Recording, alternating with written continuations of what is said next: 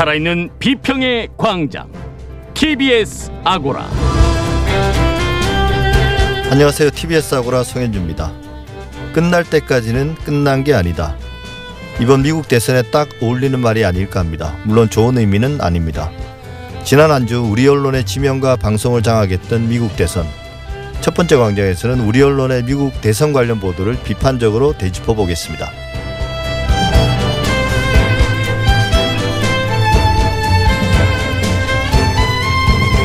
원자력 발전과 관련된 논란은 끝이 없습니다. 급기야 월성 1호기 폐쇄에 대해서는 정치적 논란을 거쳐 감사원 감사와 검찰 수사로까지 이어지고 있습니다. 하지만 정쟁이 이어지는 와중에 우리는 가장 중요한 문제 원자력 발전의 안전과 미래 에너지 정책의 방향성에 대해서는 무관심하거나 소홀히 해왔던 게 아닐까요? 두 번째 광장에서 조금 더 깊이 들여다보겠습니다. TBS 아고라 지금 시작합니다.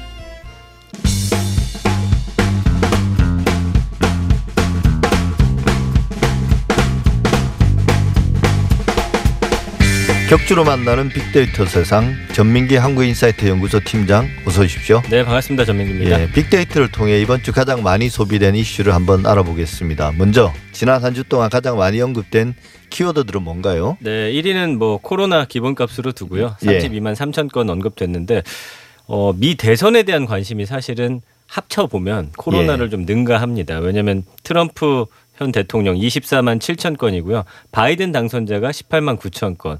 예. 합치면 코로나를 넘어서게 되죠. 그렇네요. 1, 2 합치면 예. 그죠? 예. 그래서 일주일 내내 트럼프 바이든 이야기가 정말 많은 언론사들을 통해서 계속해서 이야기 나오고 있고요.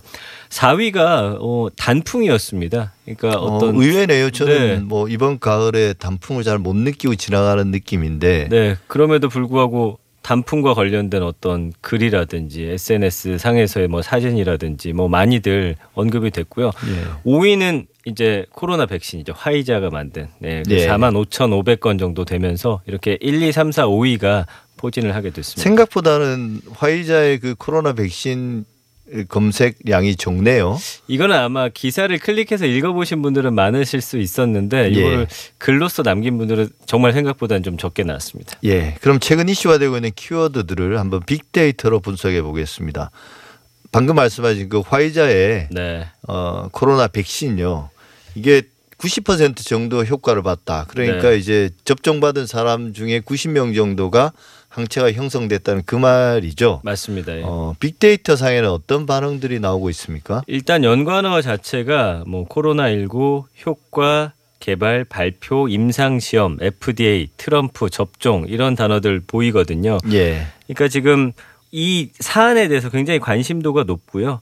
어, 효과가 있는지 그리고 이 FDA에서 승인이 어, 날 것인지 뭐 이런 예. 것들 뭐 이야기들 많이 나오고 있다 보니까 많이 언론에서도 언급하고 있고 사람들도 관심 갖고 있고요. 9위가 트럼프인데 이제 트럼프 관련해서는 분노를 했다고 하죠. 왜 대선 이전에 이걸 발표하지 않고 이후에 했냐. 뭐 이런 예. 식의 이슈가 좀 소비가 되면서 트럼프 대통령 관련한 언급도 많았고요. 그게 뭐 음모론 같은 것도 끼어 있나요? 그렇죠. 그러니까 트럼프는 자신의 어떤 선거를 방해하려는 아니면 이 전에 발표 분명히 이게 끝났을 텐데 그때 발표했으면 내가 무조건 되는 건데 뭐 이런 형식의 어떤 발언들을 하고 있잖아요. 예. 그래서 그런 이야기 나오고 있고요. 그 외에 뭐 예방이나 증시, 경제, 효능, 데이터 이런 단어들 나오고 있는데 재밌는 건 이제 감성어 분석인데 36.4 대 16.9예요. 긍정 반응이 그렇게 생각처럼 높지는 않다라는 거거든요. 예. 그게 사실 그동안 이런 백신 개발에 대한 기대감을 높이는 그런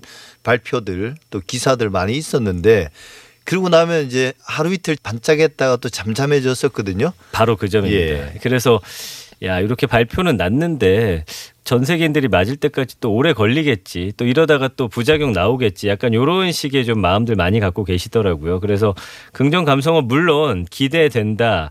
희망적이다, 긍정적이다, 효과적이다. 부정 감성어는 부작용, 가짜, 감염되다, 우려, 어렵다 이런 표현들이 있기는 한데 일단 긍정 감성어가 생각보다 높지 않다라는 게좀 음, 재밌는 그런 예. 부분이었습니다. 근데 흥미로운 건 이제 관련해서 이 발표 때문에 주식 시장은 또 엄청나게 출렁였더라고요. 그랬죠.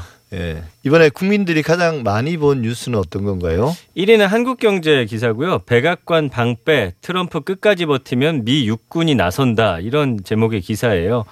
이 외에도 사실은 트럼프 바이든 관련 기사가 전체적으로 좀 관심이 높았는데 예, 저도 이 기사는 사실 좀 눈길이 가더라고요. 마치 군이 동원돼서 네. 그 백악관의 그 비밀 경호국이라고 그러죠. 대통령 경호하는 그 경호원들과 마치 뭐 전투를 벌일 듯한 그런 맞습니다. 장면들이 연상될 정도였는데 네, 그래서 저도 이제 클릭을 해서 읽어봤거든요. 예. 근데 어쨌든 미국 군대는 자국 내 정치에 관여하지 않는 그런 전통이 있음에도 불구하고 트럼프 대통령이 공식 취임일이죠. 바이든 후보가 승리를 최종 확정 짓고 내년 1월 22일에 이제 취임식이 이뤄지는데 이때까지 어 나가지 않으면 군대가 동원될 수도 있다. 이런 식의 예. 내용의 기사더라고요. 그래서 미국 어떤 헌법이 선거에서 패배한 후보가 권력을 넘겨주지 않을 경우에 구체적 절차에 대해서는 또 언급하지 않고 있지만 이렇게 될 수도 있다. 그러나 그런 어떤 근거라든지 이런 건 제가 쭉 봤는데 그 명확히 제시는 안 되어 있더라고요. 사실 이게 좀 몇 번의 상상을 거쳐야 네. 나올 수 있는 기사인데 결국은 어찌 보면 어, 클릭수를 유도하기 위해서 좀 네. 음. 과도한 그런 가정들에 기반한 기사가 아닌가 싶습니다. 2위는요? 고속도로 위 쇳덩이가 목 가격 난데없는 죽음 범인은 화물차라는 기사고 중앙일보 기사인데요. 최근에 이렇게 고속도로에서 수거된 낙하물이 무려 127만 건이나 된다고 합니다. 하루 평균 한 700건이나 되는 거고요. 지난해 수거된 그 철제 낙하물만 1.5톤에 달하는데 판스프링이라고 하는 게 있습니다. 이제 트럭들에 짐을 더 싣기 위해서 쇠 같은 걸로 이제 옆을 고정하는 건데 이게 이제 느슨해지면 팍 튀면서 차 뒤에 오는 차나 앞에 가는 차 유리창을 통과하면서 사람을 좀 가격하는 그런 사고가 있었거든요. 그러면서 청와대 청원 게시판에 올라오면서 많은 분들이 여기에 대해서 좀 관심 갖는 기사가 아니었나 싶습니다. 예.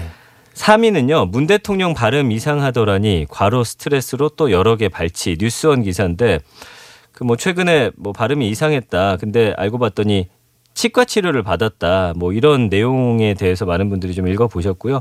이 SBS는 문 대통령이 국정 업무로 인한 과로 스트레스로 인해서 지난 주말에 치아 여러 개를 뭐 발치했다라고 보도를 했는데 뭐 많은 분들이 좀 대통령 소식에는 관심이 많다 보니까 특히 좀 많이 본 기사 중에 하나였습니다. 네, 약간 뭐 가십성 기사일 수 있는데 네. 이런 게 이제 또 대통령을 지지하거나 혹은 대통령을 반대하는 그런 사람들이 또 과도하게 네. 해석하지는 않았으면 좋겠습니다. 댓글이 가장 많이 달린 이슈도 한번 볼까요? 네, 1위는 만 300여 개 댓글이 달렸고 쿠키뉴스고 선명해지는 윤 대망론 윤석열 차기 대선 주자 1위로 우뚝입니다. 그 이번 주 내내 좀 화제가 됐죠. 쿠키뉴스 이래로 여론조사 기관 한길 리서치가 이제 한 거 보니까 어, 윤석열 총장이 차기 대선 후보 지지도에서 오차 범위 내에 있습니다만 1위를 했죠. 예. 그래서 이 윤 총장 다음이 이낙연 대표죠. 22.2%. 그 다음에 이재명 경기지사가 18.4% 2위, 3위 나왔는데 어, 어쨌든 지금 매주 이렇게 대선 주자 선호도라든지 이런 걸 뽑아내고 있는데 윤석열 총장이 처음으로 1위를 하다 보니까 큰 화제가 됐습니다. 최근에 국내 정치에서는 가장 큰 관심 사안이 아닌가 싶습니다. 네. 온갖 해석들 전망들이 많은데 뭐 두고 볼 일입니다. 어떻게 될지는. 그렇습니다. 2위는요? 만 개 정도 댓글이 달렸고요. 중앙일보 기사고 역시나 또 윤석열 총장 관련한 그런 기사인데요. 중앙지검 윤석열 부인 회사 압수수색 영장 통째 기각당했다라는 기사예요. 그 검찰총장 부인 김건희 씨가 운영하는 그 코바나 컨텐츠 사무실에 대한 압수수색 영장을 서울중앙지검이 청구했다가 통째로 좀 기각됐다라는 건데 최근에 이제 윤석열 총장 그다음에 추미애 장관 관련한 기사들 상당히 많이 나오고 있고 어, 이런 쪽으로 좀 사람들의 관심이 쏠리면서 누구를 지지하느냐에 따라서 이런 거는 뭐 확연히 댓글이 많이 달릴 수밖에 없는 그런 기사입니다. 예, 누구의 뭐 잘잘못을 따지기 전에 한 나라의 검찰총장이 네. 뉴스에 이렇게 오랜 기간 동안 중심에 서 있다는 게 참 뭐 걱정스럽습니다. 그렇습니다. 예. 예. SNS에서 가장 많이 퍼나르는 이슈도 한번 살펴볼까요? 이건 좀 흥미로운 기사인데요. 스브스 뉴스고 2,300건 정도가 이제 퍼 날라졌는데 트와이스 노래가 안티 트럼프 상징 Feel Special 이런 제목의 기사예요. 그 그룹 트와이스가 있는데 지난해 발표한 노래 중에 Feel Special이라는 노래가 있습니다. 예. 이게 미국 누리꾼들 사이에서는 안티 트럼프를 상징하는 노래로 지금 꽤 유명했고 다시 인기를 끌고 있다는 소식이에요. 그왜 그런가 봤더니 지난 6일에 이제 2020 미국 대통령 선거 개표 과정에서 조지아주를 이제 조 바이든 후보가 가져가게 되는데 그 후보를 위한 짧은 영상에서 시작이 됐다고 합니다. 한 미국 누리꾼이 조지아주의 짜릿한 역전극을 기념하면서 조지아를 대표하는 뭐 콜라, 악어, 복숭아 이런 거 소개하는 영상 제작해서 이제 트위터에 올렸는데 해당 영상의 배경음악으로 트와이스의 이 Feel Special이 사용이 됐다고 해요. 그러면서 이후에 누리꾼들 사이에서는 해당 영상이 급속도로 확산되면서 이 트와이스의 노래가 민주당 지지의 상징처럼 좀 많이 사용이 됐다고 합니다.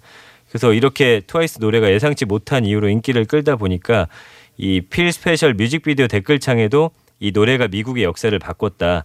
지금 바이든은 특별한 기분, Feel Special을 느끼고 있을 것이다. 뭐 이런 댓글 남기면서 큰 호응을 했다고 합니다. 예, 뭐 나쁘지는 않은 뉴스인데 네. 과도한 해석이라는 느낌도 들기는 하네요. 예, 지금까지 전민기 팀장과 함께 빅데이터 세상 함께했습니다. 오늘 말씀 감사합니다. 고맙습니다.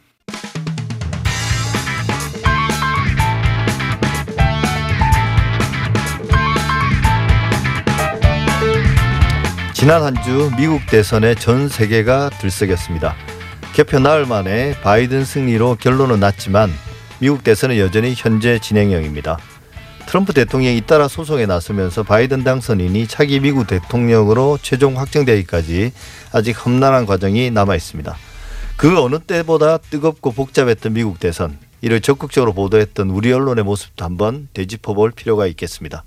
정상근 미디어 전문 기자와 이모저모 살펴보겠습니다. 안녕하세요. 네, 안녕하십니까? 예. 미국 대선이 거의 2주 정도 미국뿐만 아니라 우리나라에서도 네네. 주요 이슈를 거의 다 잡아먹은 분위기입니다. 물론 이제 미국 같은 경우는 개표에도 오래 시간이 걸리고 네. 어 결과가 확정이 됐는데 그게 마무리되려면 결국 낙선한 사람이 승복을 해야 되는데 그게 안 되고 있잖아요. 그렇습니다. 네. 어. 근데 이제 평소에 일반 국제 뉴스는 사실 가십성으로 많이 다뤘는데 국내 언론들이 이 뉴스는 그래도 좀 진지하고 적극적으로 보도했던 것 같아요. 네. 어, 전체적으로 어땠습니까? 음, 근데 다만 이 미국 대선 전에 좀 여러 가지 좀 미국 상황에 대한 보도는 기본적인 이제 뭐 보도 같은 거는 많지는 않았던 것 같고 이제 미국 예. 대선이 시작이 되면서 보도량이 갑자기 급증하는 모양새를 띠기 시작하는데 뭐 이른바 이제 장사가 될 때 몰려드는 우리 언론의 특성이 좀 잘 드러났던 예. 또한 단면이 있었던 것 같습니다. 그러니까 이 물이 들어와야 노를 젓는 건데 예. 근데 문제는 이 독자들 입장에서는 이 물이 어디서부터 흘러왔는지 음. 또이 물이 또 어떤 성격을 가지고 있는지도 궁금하지 않겠습니까? 예. 근데 이 그 부분에 대한 뭐 충분한 충족은 못 시킨 좀 그런 모양새고 네. 어, 그냥 당장 발생하는 일들 중심으로 어, 계속 이제 그 중계식 보도나 경마식 보도가 좀 이어졌던 것 같고요. 어, 그리고 또 하나는 이 전문성 부족 이라는 우리 언론의 특징도 하나 좀 잘 드러난 것 같다라는 네. 생각도 드는 게 뭐 주요 언론이 뭐 워싱턴에 특파원을 보내고 있지만 이 대체로 보도는 그냥 외신을 인용하는 수준에 좀 그쳐왔던 것 같습니다. 그건 이제 일반적인 현상인데 그게 이번 미국 대선이라고 예외는 아니었다. 네네. 그죠? 뭐 특별 취재팀을 보내거나 그런 것도 아니니까. 뭐 사실 뭐 코로나19 상황 때문인 것도 있겠지만, 그렇죠. 네네. 근데 예전에도 그렇습니다. 네. 별로 그러지는 않았습니다, 사실. 특파원들이 알아서 하는 거고. 근데 이번에 보니까 사람들이 미국 대선 보도가 많이 쏟아지긴 했지만 이게 우리나라 사람들이 보기에는 도저히 이해를 못 하는 거예요. 왜 미국에서 이런 일이 벌어지는 건지. 네. 그죠? 사전에 말씀하신 것처럼 사전에 전후 맥락을 잘 보도했으면 그나마 이해가 될 텐데 어 갑자기 대선 개표가 진행되는데 뭐 승부가 결정된 것 같은데도 소송으로 간다 그러고 이런 뉴스가 쏟아지는데 그걸 이제 항상 뉴스를 봐왔던 사람들은 아니니까 또 봤다 하더라도 잘 이해가 안 되는 것 같습니다. 맞습니다. 예. 근데 특별히 이제 이 개표 과정에 대한 보도가 아무래도 가장 분량도 많았을 거고요. 네네. 근데 그때 기준을 한번 이야기해 보죠. 미국 현지 언론의 보도들은 어땠습니까? 저도 뭐 몇 번 보긴 했습니다만 대단히 좀 차분하고 신중을 기했던 것 같거든요. 네, 뭐 어느 때보다 이 현지 언론은 좀 신중한 태도가 아니었나라는 생각이 드는 게 쉽게 예측을 하진 않았어요. 그러니까 예. 뭐 어떤 주의 판세가 좀 그 뒤집기 어려울 정도로 그냥 아예 예. 확정이다라고 했을 때 그 주에서 뭐 몇 명의 선거인단을 뭐 무슨 후보가 어떤 후보가 확정을 지었다 좀 이런 수준의 좀 보도가 이어졌었거든요. 그래서 이 경합주에서는 뭐 어디 서 어떤 표가 지금 남았다 뭐 이런 소식들을 전하긴 했지만 뭐 딱히 누가 우세한다 뭐 아, 누가 이길 것이다 이런 예측을 쉽게 하지 않았고 뭐 트럼프 대통령의 가능성이 없다 이렇게 단언하지도 않은 상태였던 것 같습니다. 예. 이게 트럼프 대통령이 그 이른바 이제 경합주에서 좀 앞서가기 시작했을 때 그 우리나라 언론에서는 좀 굉장히 좀 소란스러웠거든요.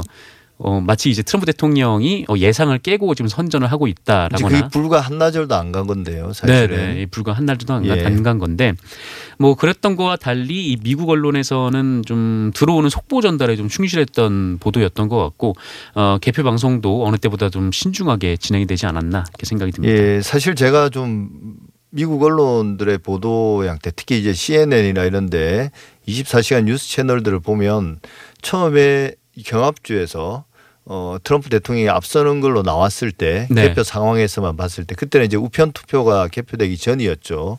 그때 제일 경계하는 게 이제 지켜봐야 된다. 네네. 제일 이제 미국 언론과 트럼프 대통령의 그런 불편한 관계 지난 한 4년 동안 어 뭐 CNN을 보고 항상 이제 가짜 뉴스 퍼뜨린다고 그렇게 비난하고 이랬었는데 제일 걱정했던 게 이제 트럼프 대통령이 선제적으로 승리 선언을 할까 봐 그걸 제일 네. 걱정을 했던 것 같아요. 맞습니다. 예. 네. 그래서 이제 차분히 지켜봐야 된다고 그랬고 그렇게 성급하게 승리 선언을 한 뒤에 나중에 이게 뒤집히면 이게 사기다라고 하려는 게 이제 결국 대통령 미국 트럼프 대통령의 전략은 전략이었거든요. 플랜이었는데 예방하는데 아, 큰 힘을 쏟았던 게 아닌 거 아닌가 합니다. 미국 언론은. 네, 뭐 근데 우리나라는 오히려 그게 미- 트럼프 대통령의 그런 어떤 어 계획에 도움을 주는 보도를 한 거죠.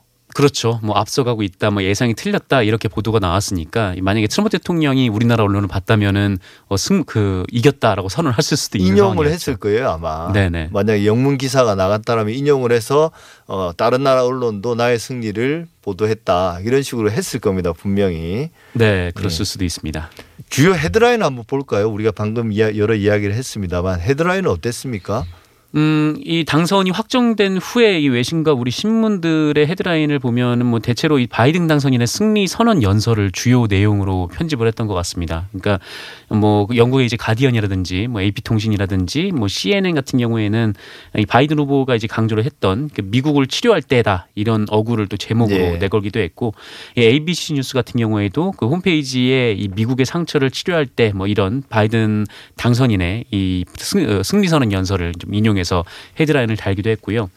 이 뉴욕 타임즈 같은 경우에는 이 바이든이 트럼프를 크게 이겼다라는 그냥 사실관계 전달을 했었고 또 이 MSNBC 같은 경우에도 어, 크게 이기고 백악관을 얻어냈다라는 헤드라인을 쓰기도 했습니다. 네 그렇게 해서 결국 이제 트럼프 대통령의 승복을 받아내야 되는 거죠 미국 언론의 입장에서 이제 선거 결과 거의 나왔으니까. 네네. 근데 여전히 안 하고 있는 건 맞지 않습니까? 네, 여전히 안 하고 이게 있습니다. 이제 얼마를 끌지는 잘 모르겠습니다만 한 가지 또 이제 인상적이었던 게 트럼프 대통령이 어 실제로 승리 선언을 했어요. 네, 그래서 기자회견에서 막 그런 이야기를 하려고 하고 승리 선언을 한 뒤에 미국 언론이 그걸 받아주지 않으니까 네, 기자회견을 열어서 이제 역전이 당하던 시점에는 선거 사기라고 막 주장을 했었거든요. 맞습니다. 근데 그걸 방송들이 중간에 끊어버리더라고요. 네, 끊어버렸어요. 이번 그 미국의 대선 보도에서 가장 눈에 띄었던 부분이긴 한데. 예, 저는 그걸 보면서 예전에 박근혜 대통령이 탄핵 심판 전에 네. 기자들을 모아서 간담회를 하지 않았습니까? 청와대 내에서. 근데 그때 기자들이 다소곳하게 그 말들을 다 받아줬거든요. 네. 좀 많이 비판받았던 장면 중에 하나였는데 네. 뭐 어쨌든 미국 언론들 같은 경우에는 트럼프 대통령의 말이 쭉 이어지자 어 이것은 이제 가짜 뉴스다라고 규정을 했던 것 같습니다. 그래서 뭐 ABC를 비롯해서 미국의 주요 방송사들도 그냥 생중계를 끊어버렸고요. 뭐 CNN도 그렇고 뭐 심지어 이제 그 트럼프 대통령과 좀 밀접한 관계를 맺었던 폭스뉴스 같은 경우에도 어 대통령의 연설을 끝까지 생중계는 했는데 그 이후에 아 이것은 뭐 거짓 주장이다라고 CNN이 얘기를 한다던가 이 폭스뉴스 같은 경우도 어 어떤 증거도 없이 저렇게 이제 선거 부정과 관련된 얘기를 한다 좀 이렇게 지적을 하기도 했습니다. 예. 그게 이제 그냥 대통령이 일방적인 주장을 했다고 끄는 게 아니라 그 발언의 위험성들을 미국 언론이 아마 잘 알고 있었기 때문이 아닐까. 네네. 이게 그대로 나가면 결국은 어, 트럼프를 지지하는 그 핵심 지지층들이 어떤 반응을 보일까. 네. 그걸 제일 걱정했던 것 같아요. 이 미국은 뭐 CNN도 그렇고 이 방송사들을 봤을 때 가장 우려했던 부분이 이른바 이제 실제 폭력적인 충돌 사태를 예. 가장 우려했던 것 같아요. 그래서 좀 어느 때보다 신중한 보도를 했던 것도 그것과 무관하지 않았던 것 같습니다. 예. 우리가 앞서도 이야기했지만 우리 언론의 분위기는 조금 다르긴 달랐고요. 어, 심지어 이제 트럼프의 거짓 승리 선언을 그대로 따옴표 처리해서 전달한 것도 있더라고요.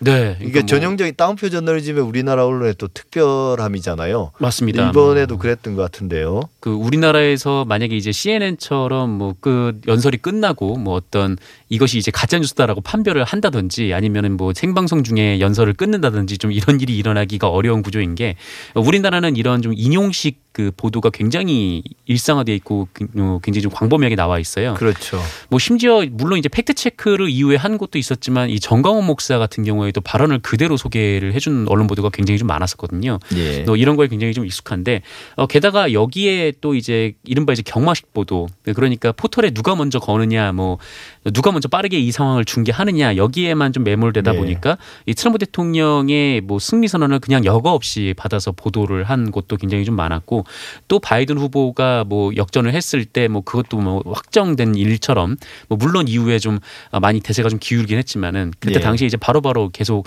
섣부른 보도라고 할까요? 좀 이런 식의 보도가 좀 많이 나왔던 것 같습니다. 예. 그리고 이제 워낙 논란거리가 많긴 했습니다만 트럼프 대통령의 어떤 사생활이라든지 그러니까 네. 이제 뭐 이- 이혼을 할 거라는 등뭐 음. 이런 이야기까지 또 크게 보도가 되더라고요.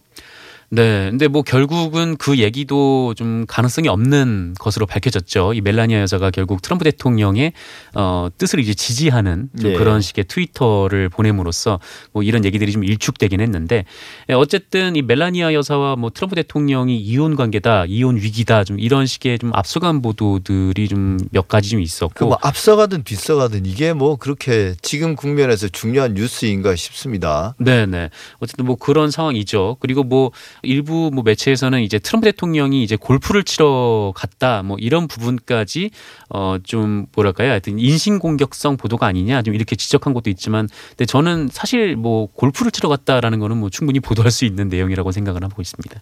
트럼프 대통령이 제기한 어떤 부정선거 논란이 아마 당분간 계속될 것 같은데요. 이 틈을 타가지고 허위 정보를 또 퍼나르는 유튜버들도 있더라고요. 우리나라 유튜버입니다. 미국 네네. 유튜버들 어떤지 모르겠는데 팩트 체크도 안 된 허위 정보들을 막 퍼날라서 이분들은 우리나라도 부정선거를 했다고 주장하지 않습니까? 뭐 실제로 이걸 목적이- 연결을 예, 시키더라고요. 맞습니다. 이제 목적이 이제 미국 대선이 아니라 좀 한국 총선이 부정이었다 이 얘기를 하고 싶어서 그 얘기를 좀 꺼낸 것 같다라는 생각이 드는 게. 이 특히 이 가로세로 연구소가 몇 차례 좀 논란이 된 바 있습니다만 여기서 예. 또 어, 출연자가 한 명 나와서 이 미국 대선 부정 선거 가능성을 주장을 하면서 이 한국 상황과 비슷하다 이렇게 주장을 했습니다.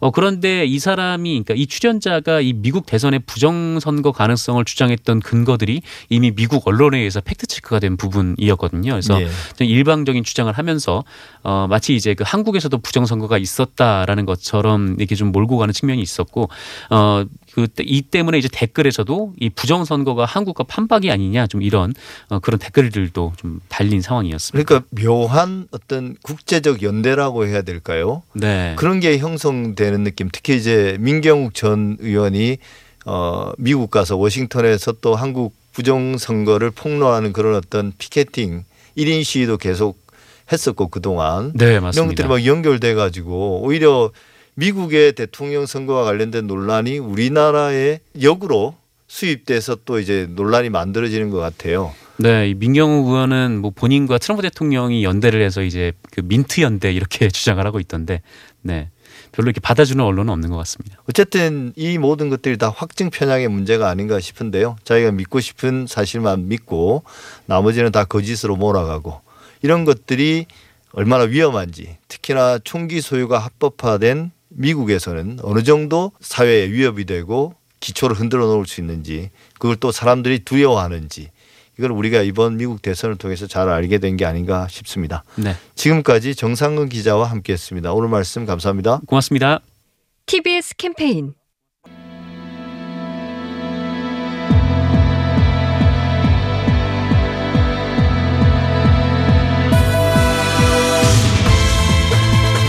여러분은 지금 한림대 미디어 스쿨 송현주 교수가 진행하는 TBS 아고라를 듣고 계십니다.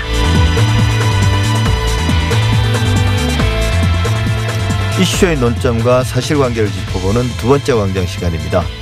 월성 원전 1호기의 폐쇄를 둘러싸고 감사원 감사부터 최근 검찰의 산업자원부 압수수색까지 논란이 끊이지 않고 있습니다.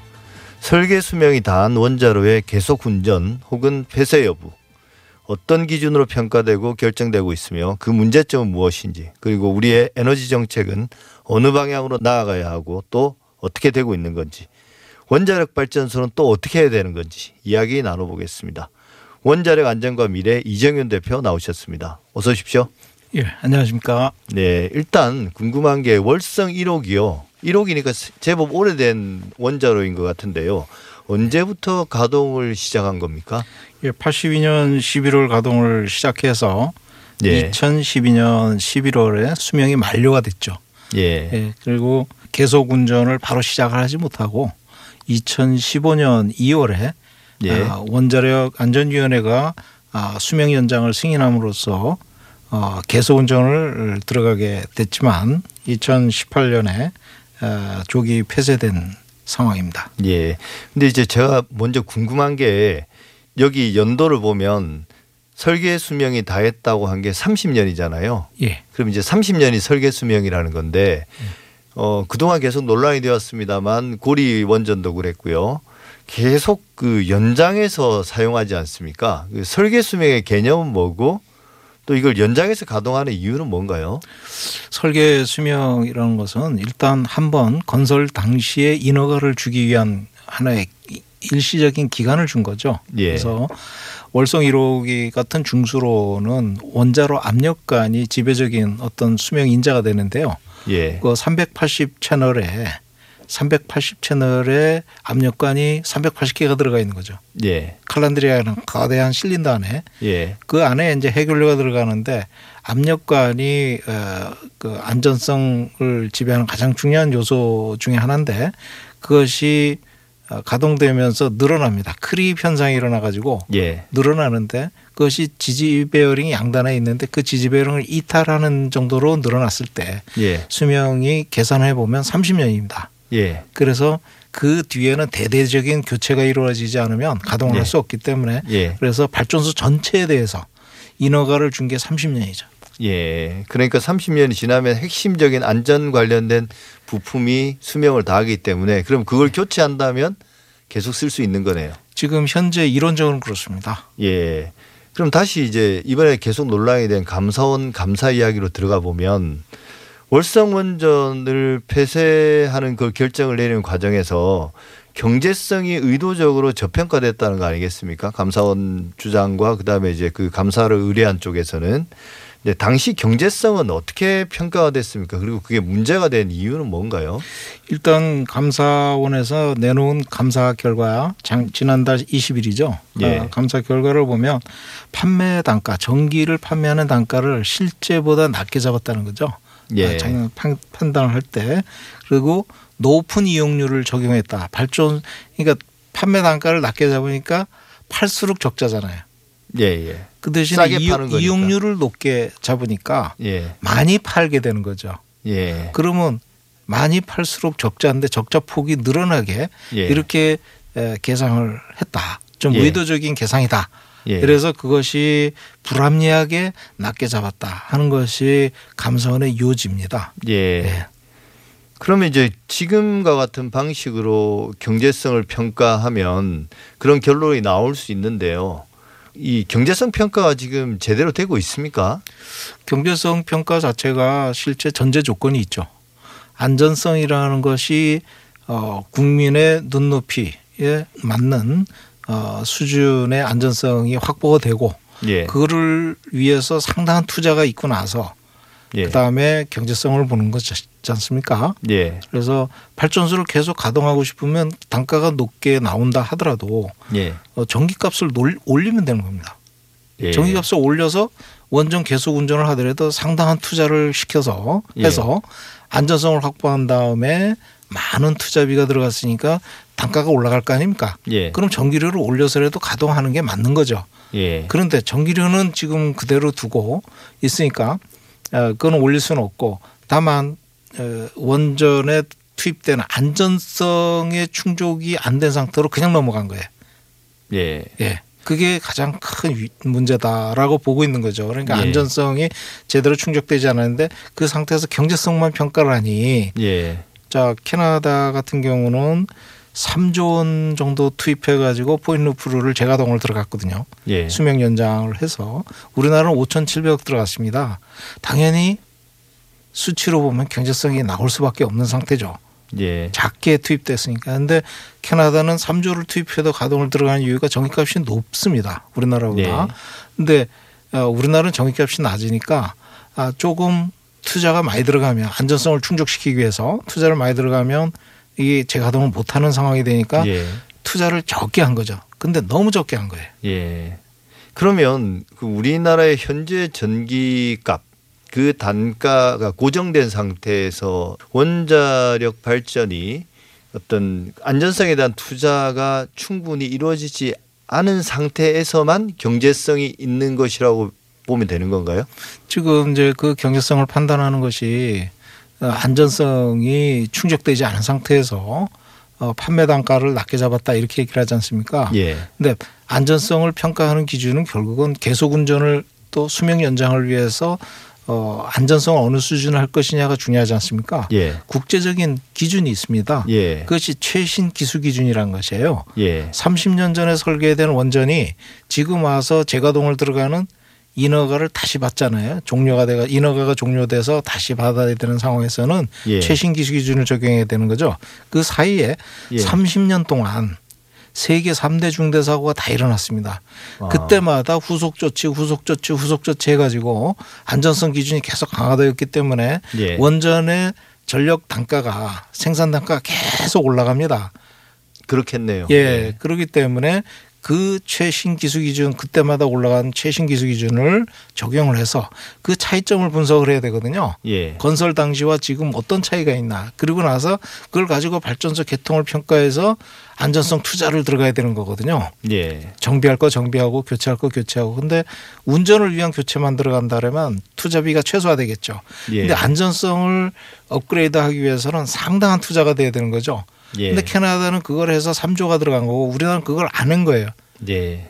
그 안전성 평가만 캐나다의 포인트프로는 5천억이 들어갔습니다. 예. 우리나라는 아, 설비 교체만 5,700 들어간 거거든요. 안전성 예. 평가가 제대로 안 된 거죠. 그러니까 이걸 제가 좀, 좀 유치한 비유를 하자면 노후된 자동차를 제가 운전을 하는데 자동차의 안전이라고 하면 예를 들면 브레이크라든지 타이어라든지 뭐 그다음에 이제 안전벨트나 뭐 이런 뭐 에어백이나 이런 문제들도 이제 낡아서 교체를 해야 되는데 최소한 엔진만 돌아가게 보수를 해서 계속 쓰고 있다. 그렇게 사, 사용하면 낡은 차를 신차로 교체하지 않더라도 낡은 차를 타는 게 어, 경제적으로 이익이 된다. 이렇게 이해하면 될까요? 그러니까 겨우 가동할 수 있는 수준의 에, 정비만 시행하고 이제 들어간 건데 사실 어 그러고 나서 재가동 들어가자마자 안전 개통인데 아 안전 주입 개통이라고 있어요. 예. 거기가 연달아 두 번이 정지가 됐어요. 그거는 어, 비상시에 원자로를 급정지시키기 위해서 위에서 떨어지는 제어봉이 있습니다. 제어봉 외에 예. 중수로에 이제 동물질을 주입하는 그런 장치가 있는데 두 개가 낡았다 보니까 그게 동물질이 주입됐어요. 안, 안 돼야 되는데 그 정비하다가 확 들어가고 두 번이나 그렇게 돼가지고 발전소가 또 계속 정지된 상태로 있었고 이렇게 이제 안전계통이 낡았다.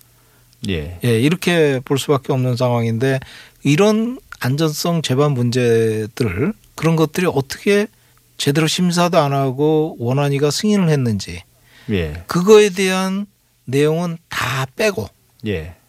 빼고 경제성 오류만 저 평가한 오류만 지적을 하고 이것을 이제 문제시 잡은 거죠. 예. 거기다가 아, 감사원장이 대통령이 41% 지지율에다가 탈원전 뭐 이런 걸 언급을 하면서 약간 정치적인 문제로 또 이게 그렇네요. 확대가 됐지 않습니까? 예. 그거를 얘기를 안 했으면 예. 오히려 더 낫었고 예. 평가를 하려면 경제성만 보지 말고 그 근원에 있는 안전성이 어떻게 이렇게 소홀히 취급되느냐. 국민의 안전을 위해서 정부가 해야 될 역할이 국민을 보호해야 될 의무가 있지 않습니까? 예. 그런 거를 감사원 검찰이 왜 다 놓치는지 대통령께서는 제가 볼 때는 이 국민의 안전을 생각해서 월성 1호기가 문제가 많으니까 정지하자고 얘기하신 거거든요. 예. 그리고 공약에도 집어넣고 이렇게 하신 거 그걸 이행을 하는 과정에서 이런 경제성만 보면 너무 국소적으로 보고 편파적으로 간다. 이건 예. 누가 보더라도 마찬가지죠. 예. 그렇다면 결국은 어 감사를 만약에 한다고 하면 실제로 더 중요한 포인트는 방금 말씀하신 안전성 관련된 것들이 더 우리가 깊게 들여다보고 고치려면 또 고쳐야 될 문제인데 사실 경제성 평가는 어찌 보면 안전성 문제 위에 더 씌워져 있는 것일 뿐인데 그것만 건드렸고 그것도 정치적 논란으로 번지면서 별 이제 의미 없는 그러면 네. 이제 월성 1호기는 결국 이제 폐쇄 결정이 됐고 이제 그 수순으로 갈 거고요. 지금 우리나라의 원자력 이제 정부는 탈원전을 이제 지향하고 있고 거기에 대한 사회적 합의도 이루어졌지 않습니까? 그 공론화위원회를 통해서 어 지금 정부가 가지고 있는 로드맵은 어떤 겁니까? 탈원전의 로드맵은 예, 탈원전이라고 말은 탈원전이지만 점진 네. 축소형입니다. 예. 신규 원전 건설하지 말고 그렇죠. 수명이 다 되면 정지시키자 예. 하는 그런 어, 운전 모드로 가기 때문에 아, 신고리 3, 5, 6호기가 아, 종료가 되는 2080년까지 꾸준히 가동을 할 겁니다. 2080년요. 예, 그래, 예. 근데 중요한 거는 그 사이에 폐기물이 계속 나올 거고요. 예. 어, 그, 또 그걸 어디다 치워야 될 것이냐 하는 그런 어, 꾸준한 문제 제기, 갈등 이런 요소들은 계속 나올 겁니다. 그래서 그것이 참 우려가 되고요. 지금 현재 원전을 이렇게 운영을 하는 경우에는 좀 그때까지 갈 수도 없지 않을까 하는 예. 우려가 좀 뭐 우려랄까 어, 좀 안전을 너무 소홀히 하는 거 아니냐. 그때까지는 가려 그러면 안전을 좀 제대로 해야 되지 않습니까? 쓸 때까지는 안전하게 해서 써야 되는 거죠. 예. 국민이 안심할 수 있는 그리고 신뢰를 줄 수 있는 그런 안전 어, 정책이 제대로 강구가 되는데 그것이 좀 많이 부족하지 않나 생각합니다. 예. 근데 이제 방금 말씀하신 것처럼 이게 폐기물 문제. 그러니까 우리가 이전까지는 안전성과 경제성 이야기를 했는데요. 이걸 우리가 보통 수용성이라고 이야기하는 걸로 제가 알고 있거든요. 그러니까 원자력 발전소를 새로 짓거나 새로 짓지는 않을 거니까 이제는. 근데 거기서 나오는 폐기물은 어떤 처리를 해야 되고 그걸 보관을 해야 되지 않습니까?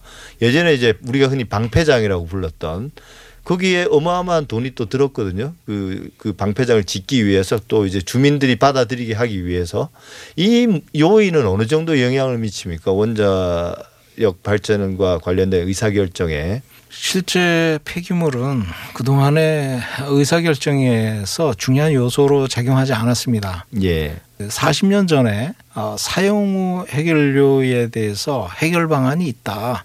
문제가 되지 않는다는 미국 물리학회 논문이 있어요. 예.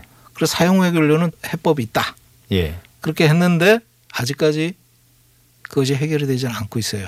예. 또 세계 어느 나라도 그것을 지층 처분이라고 땅 속에 묻자 이렇게 얘기를 하지만 그 방안도 합리적인 방안이 지금 아직은 나온 게 없어요. 예. 이행하는 나라도 없고요. 예. 미국 그 방- 광활한 땅을 갖고 있는 나라도 사용 해결료를 어, 손에다가 지금 저장해 놓고 있는 상태입니다. 예. 그래서 어, 물론 안전하게 저장을 하겠지만 우리나라도 그 안전성을 고려해서 사용 해결료를 제대로 잘 관리를 해서 저장을 해야 되는데 예. 어, 이- 중간 저장이라도 좀 안전하게 해야 된다. 예. 장기 저장, 영구 저장 이거는 지금 생각도 못 하고 있습니다. 예. 그래서 근본적으로 어, 해결이 안 되는 그이 문제가 있기 때문에 그런 문제들을 시민사회와 모든 문제를 다 털어놓고 솔직하게 얘기해야 돼.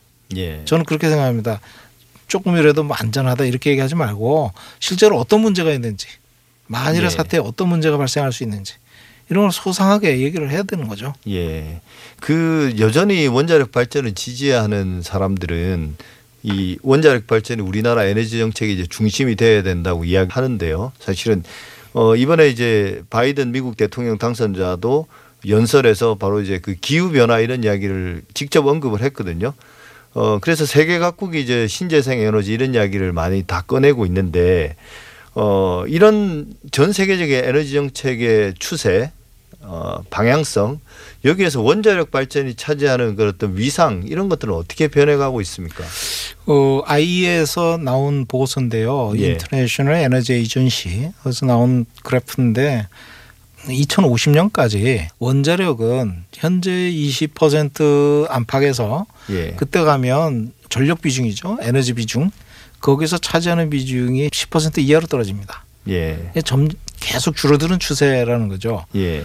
그러면 신재생 에너지는 어떻게 되냐? 지금 현재 10% 저는데 이게 70%까지 올라가는 걸로 돼 있어요. 예. 그럼 원자력 산업계도 빨리 갈아타야 돼요. 예. 지금 이제 줄어드는 그 산업에 계속 고집하려고 그러지 말고 예. 에너지 전환, 그 신재생 에너지 이쪽으로 빨리 산업적 전환을 시급하게 모색해야 될 때지 끝까지 원전을 유지해야 되고 수출 안 됩니다. 그 수출하려고 국내 원전 짓자. 이건 하여간 어, 그런 것들이 전부 다 제대로 합리적으로 운영돼야 되겠다 이런 말씀드리겠습니다. 예, 알겠습니다. 에너지 정책은 나라의 미래를 결정하는 중요한 요인이기에 의견도 분분합니다. 원자력 발전은 특별히 더 그랬던 것 같습니다. 그래서 공론화 과정을 거쳐서 나름의 국민적 합의도 이뤄냈었는데요. 하지만 원자력 발전 논란은 수면 아래 위로 오가며 영원히 계속될 것 같긴 합니다. 이럴 때는 좀 논란을 피하지 말고 오히려 키우되 투명하게만 하면 되지 않을까 저는 그런 생각입니다. 지금까지 이정윤 원자력 안전과 미래 대표와 함께했습니다. 오늘 말씀 감사합니다. 예, 감사합니다.